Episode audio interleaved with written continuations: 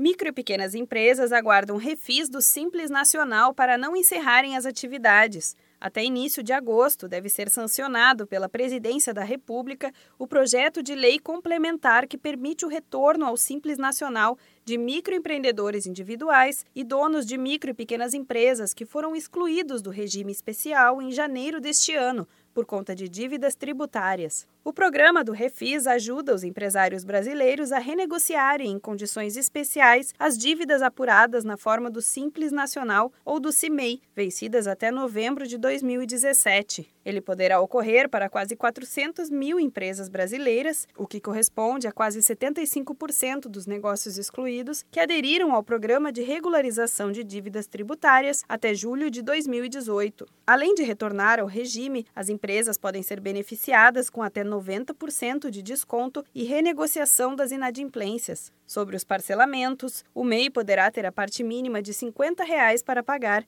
e as micro e pequenas empresas, 300 reais. Segundo o Sebrae, a expectativa é que a lei consiga dar um respiro para que as empresas não fechem as portas. O último levantamento, feito com dados do Cadastro Geral de Empregados e Desempregados, o CAGED, do Ministério do Trabalho, mostra que os pequenos negócios foram responsáveis por mais de 70% dos novos postos de trabalho surgidos em maio deste ano. Este dado reforça o papel da micro e pequena empresa de grande geradora de emprego.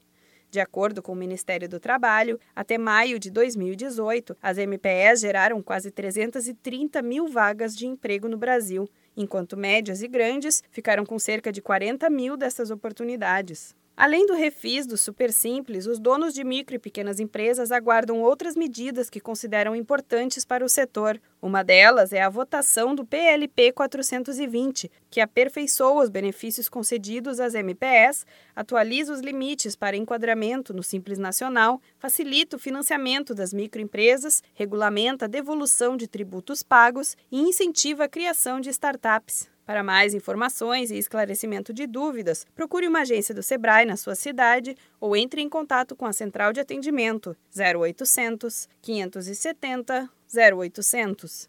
Da Padrinho Conteúdo para a agência Sebrae de Notícias, Renata Kroschel.